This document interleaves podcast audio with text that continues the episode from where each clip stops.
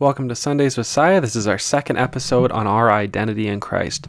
So, last week we talked about the foundation we can have in our identity through the redemption Christ gives us, the, for- the forgiveness Christ gives us, and the eternal security we have in Him. This week, what we're really going to be talking about is being grounded in who you are in Christ by knowing who you were without Him. Now, for this, we're going to be looking at Ephesians chapter 2, verses 1 to 11. So, I'm just going to read through them now. And you were dead in the trespasses and sins in which you once walked, following the course of this world, following the prince of the power of the air, the spirit that is now at work in the sons of disobedience, among whom we all once lived in the passions of our flesh, carrying out the desires of the body and the mind, and were by nature children of wrath like the rest of mankind. But God, being rich in mercy, because of the great love with which He loved us, even when we were dead in our trespasses, made us alive together with Christ. By grace you have been saved, and raised up and raised us up with him and seated us with him in the heavenly places in Christ Jesus, so that in the coming ages he might show the immeasurable riches of his grace and kindness toward us in Christ Jesus. For by grace you have been saved through faith. And this is not your own doing, it is the gift of God, not a result of works, so that no one may boast. For we are his workmanship, created in Christ Jesus for good works, which God prepared beforehand that we should walk in them. So we were talking about our identity in Christ last week, how we can be grounded, how we can know how that we are totally saved, we're totally forgiven, past, present, and future sins. We're now holy, all because of Jesus, not because of our own doing, but all because of Jesus and the life he lived for us, the life we could not live. Now, what this is meant to do is to really help us realize that because our salvation is not based on us, and not on the works that we do. It continues to not be based on us. And a lot of us still struggle with self condemnation. And why I think this is, is because many of us are still working and are still living in a works based paradigm. We're still trying to save ourselves. Even if we're, we're proclaiming that we're saved by grace, we're really living the opposite. And more than this, we are expecting others to save themselves, especially non Christians. And this is where you can see a really judge a, a, judgmental attitude towards non Christians. That you're expecting non Christians to somehow deal with their sin before they even have a relationship with Jesus. But this is all based on a works based paradigm. So for most of my life, I've struggled with self condemnation and condemnation with others. So I, w- I always knew that I should be so much more, but I still sinned, and it was infuriating. And one thing I always heard was that we just need to give up our sins to God, and I never really knew what this meant. And this is I, I felt like this is just a thing Christians say, and what does it actually mean to be lifted from our sin when we still live in a fallen world in a fallen body? Like, how can we actually live in our new identity when we still deal with the reality of this fallen world and our sin? Now, one of my favorite hymns, and I don't have many favorite hymns because I don't really know that many hymns, but hymns are, are pretty great. But my favorite one, and this is the most popular hymn, is Amazing Grace. Now, this song had huge popularity even outside of Christian walls. After the 9 11 attacks, this was the song they really used to try to rally people and help them unify. So this was written in, in 1779 by John Newton, and he was a noted Christian theologian. And what most people don't know about him is that before his conversion, he was heavily involved in the slave trade for a good portion of his career, transporting and selling slaves. And that is, he, he did that until he started following Jesus, he, until he gave it all up. So when you hear the lyrics, Amazing grace, how sweet the sound that saved a wretch like me, you can now begin to understand that he really viewed himself in his true light. He knew what he was capable of. He was involved in one of the most terrible things you can do, which is selling another human being into slavery. He recognized his brokenness, his terrible actions, and so because of this, he was able to see how amazing grace is, how amazing the grace given to us by Jesus is, because someone even as terrible as him, regardless of all the things he has done, can be saved. And what I want to suggest today and what we're going to look at, it may seem kind of counterintuitive, is that we're never going to be able to be free of self condemnation until we recognize how deep and how terrible our own personal sin is. And until we recognize and see that without a doubt in our minds, we could never save ourselves, we will always be trying to save ourselves and live, live on a works-based paradigm. Until we see that there is literally no hope for us on our own, that we are, to- we are toast on our own without Jesus, we're always going to be trying to live on our own, own works. So we feel like we should be better. And most of the time, we and even when we sin, we're pitying ourselves instead of being upset for the right reasons. A lot of the times we're self pitying rather than humbling ourselves before God. We need to look at this internal sinful nature that's deep inside all of us without Jesus, and we need to recognize that all of us stand condemned without Jesus. We all need Him.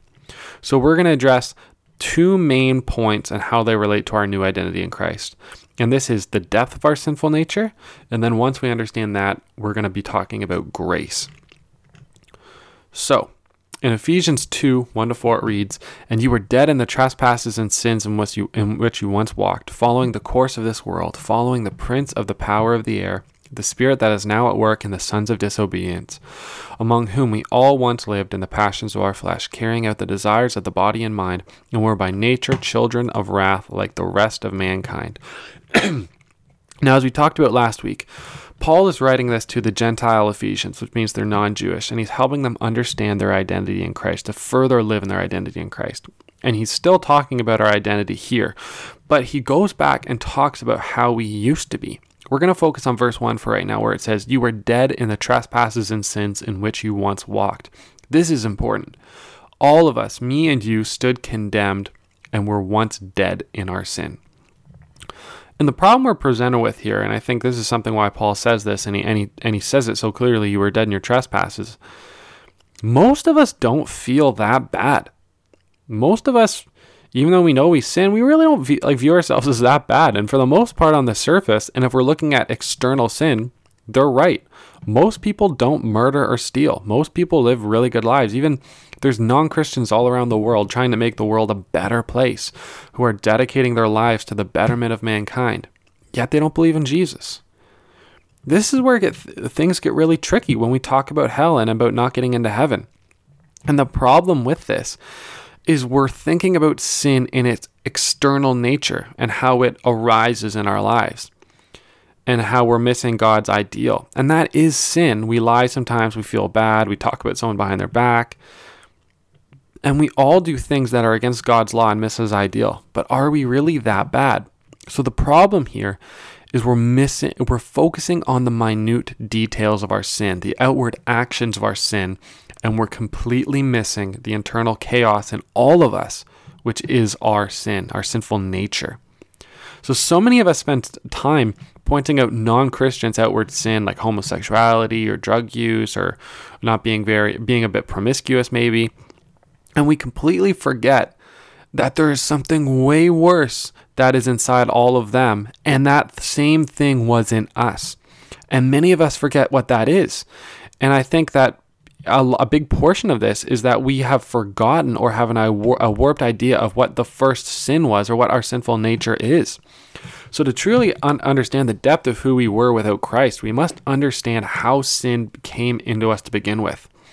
Because if we believe, and many of us actually do believe us, that the original sin was just eating an apple when God told us not to, we will never understand the depth of our sin and how desperate our need is for God's grace. So, all the way back in Genesis, we're given the story of Adam and Eve and the forbidden fruit. And I could talk about this forever, but I'm going to try to be brief. So, God gave Adam and Eve the Garden of Eden and all the fruits in it but told them not to eat from the tree of the knowledge of good and evil, otherwise they would die. So later they're in the garden, and the serpent Satan tempts them to eat from this very tree they are forbidden to eat from. The serpent says to them, You will surely not die, for God knows that when you eat of it, your eyes will be opened, and you will be like God, knowing good and evil. So, this verse is essential in understanding the sin in us even Adam were tempted by Satan not to just eat an apple, and it probably wasn't an apple, so don't worry if you eat apples out there. They were tempted to rebel against God. So Satan told them, You will be like God. The sin in all of us is a rebellion against God, a desire to be God ourselves. So our sin is pride that says we know what is right for us. We know who we are. We want to be our own masters and dictate our own decisions without God. When we as a race ate from that tree, we joined Satan's rebellion against God. And God was right. We did die when we ate from that tree. We died and will all die physically, but we also died spiritually, which is way more significant. And that's why Paul talks about you were dead in your trespasses. Therefore, when you really look at a lot of world religions out there, they depict the gods as being far off, being distant, separated from us, because all of us know that there's something wrong with the human condition. We've fallen. Now, Paul says in Ephesians 2, verse 3, and we're, you are by nature children of wrath, like the rest of mankind. So I'm not telling you this so that you can now realize how terrible people are, but it's so that you personally can look at yourself and understand your absolute need for Jesus as your Savior. And when you know this, how could you ever feel better than anyone else? So, what this verse is depicting is the universal fall of mankind. We are all children of wrath. None of us were and none of us are good enough. And yes, some of us may not struggle with drug or sex addictions, but all of us stand condemned in our rebellion against God, which is infinitely worse than those, than those external actions. To be angry or judgmental about non Christians' outward sin and, and not caring about their internal nature is equivalent to being angry that a prisoner who is on death row for murder is now stealing canteen money. It's still wrong, but it's not near as bad. It's not near as urgent. When we look at the non Christians, we should be brokenhearted that they don't have a relationship with Jesus. Not because of their external sinful actions they do, those are irrelevant compared to their sinful internal disposition, which is in rebellion against God. Almost every Christian knows that we can't save ourselves. Yet we expect non Christians sometimes to deal with their sin without a relationship with Jesus. So if we think for a second that our new identity in Christ has anything to do with us, that it's anything to do on the good deeds or good actions we have done, we've missed the point. Our new identity has nothing to do with us and has everything to do with Jesus and his infinite grace for us. Because all of us are rebels. All of us are condemned to death by our own actions. Yet for some reason, the one we all rebelled against, loved us so much that he would save us. And not only save us, he would die for us that our sin could be paid for. If we don't understand that who we were without Jesus, we can never understand grace. And it's only by God's grace that we have redemption, forgiveness, and security in him. All of us have this deep rooted pride issue deep in all of us, this sinful nature that through the work of the Holy Spirit needs to be put to death. We all think we know what's best for us. We all think we're better than other people. We all think we can personally do better, be better. We uh, compare ourselves to others. We tell people at church we're doing fine when in reality our lives are not. We're mad at ourselves for sinning, not because of how it makes God feel, but because it humbles us. We don't like being humbled. Our lives are so full of pride sometimes, and it shows in a lot of different areas.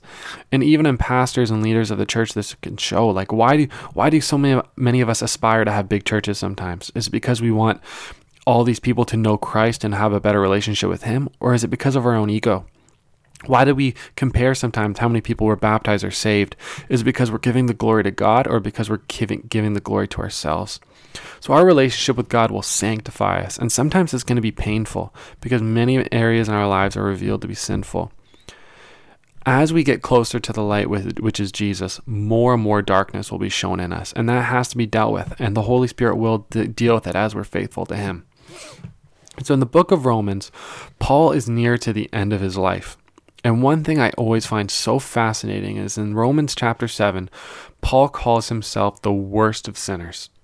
And is this because he was sinning externally all the time? I really don't think so.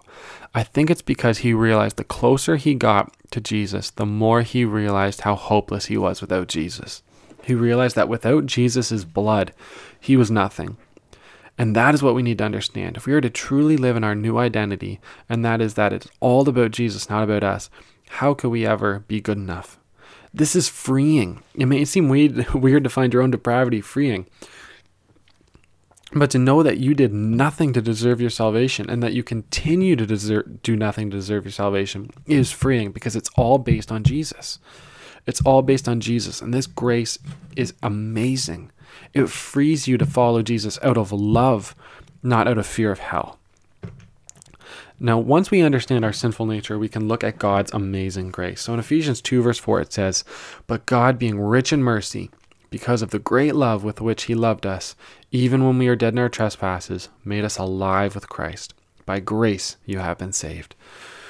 So when we realize how desperate our situation is without Jesus and how we're literally dead without Him, then we can begin to understand His grace. He says that while we were still dead in our trespasses, He made us alive.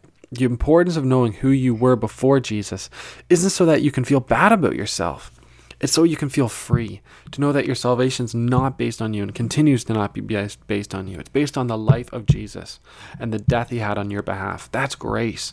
That someone as undeserving as me, a rebel guilty of the highest treason on wanting to replace God with myself, was saved by that very God. So live in that truth. In the Gospel of Luke, it depicts a story in chapter 23 of Jesus' crucifixion. So Jesus is on the cross, and there are men on either side of him. And now a lot of you may know this story, but to give you some background, so there's two men being crucified with Jesus. Now, we know that they're either bandits or rebels and most likely murdered people. So they were justly crucified for their actions by the Romans. They knew the penalties when they committed the crimes. So, what's interesting is we are told in the Gospel of Matthew that at first both of these men were mocking and insulting Jesus on the cross. But in Luke, we hear more about what happens after. So the man on the cross beside Jesus, from what we we really don't know that he would have known much about Jesus. He may have heard or seen some of Jesus' ministry, but it's more likely that he didn't really know anything about Jesus and is apart from that day.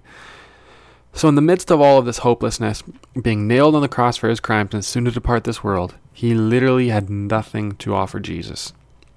He had no life left. He was just hanging on a tree until he died. He could do no good works. But in this moment, he recognized Jesus as God and criticized the other criminal, for mocking Jesus still. He recognized that he deserved this punishment. He deserved every second of it. And he knew that in that moment, Jesus was God. And he threw himself onto that last lifeboat, he said, and he said, Jesus, remember me when you enter your kingdom. And Jesus responded to him, saying, Today you will be with me in paradise.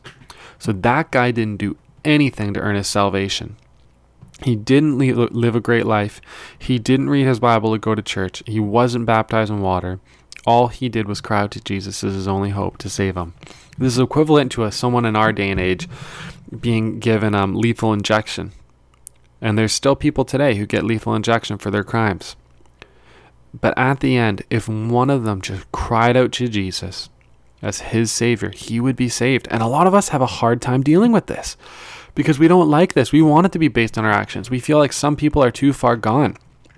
But if we're only looking at external actions, we're going to miss the point. These murderers and murderers today have the same sinful nature we have without Jesus. We are equally condemned as them without Jesus as our Savior. Are we still hoping in ourselves and our own actions? If we try to save ourselves, that only leads to condemnation. And when we sin, we're when we sin, are we humbled by the grace of God that He forgives us constantly and has forgiven us for our past, present, and future sins? Or are we mad at ourselves for not being a good enough person? Be free and know that you cannot ever live a good enough life and give it up to Jesus. Through this, you will experience real change, not because you're thinking about yourself. You're thinking about Jesus. Last week we ta- we talked about last week how we're holy, how we're now saints. But this is not based on us or anything we do. It's based on the blood of Jesus. Are we believing this or are we trying to convince ourselves that we're saints through our own actions? This should set the foundation for our lives that we're no better than anyone else, that we are saved truly by Jesus, that nothing we could do could ever save us because we have been rebelling rebelling against God. So, what does this mean for your life this morning? Are you struggling with your new identity in Christ? Are you having lots of sin in your life still? And maybe you're feeling like you're not good enough. Maybe you feel like so far in your Christian journey, you, you're so far along it, you've, you don't know anything. Remember that Paul, near the end of his life, after giving everything for Jesus, still considered himself the worst of sinners. Not because he sinned a lot, but because he recognized that his new identity, who he is, is not based on him or his works. Because if it was, then he would be justly damned to hell, because none of us are good enough. As well, this should change our hearts towards non Christians. Paul gave his life to bringing the gospel to the Gentiles.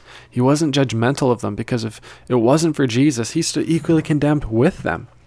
So when we see people walking drunk or smoking or doing drugs or or or being in um, non-ideal relationships with others or homosexual relationships, our hearts should not go to judgment because they needed a relationship with Jesus. And guess what?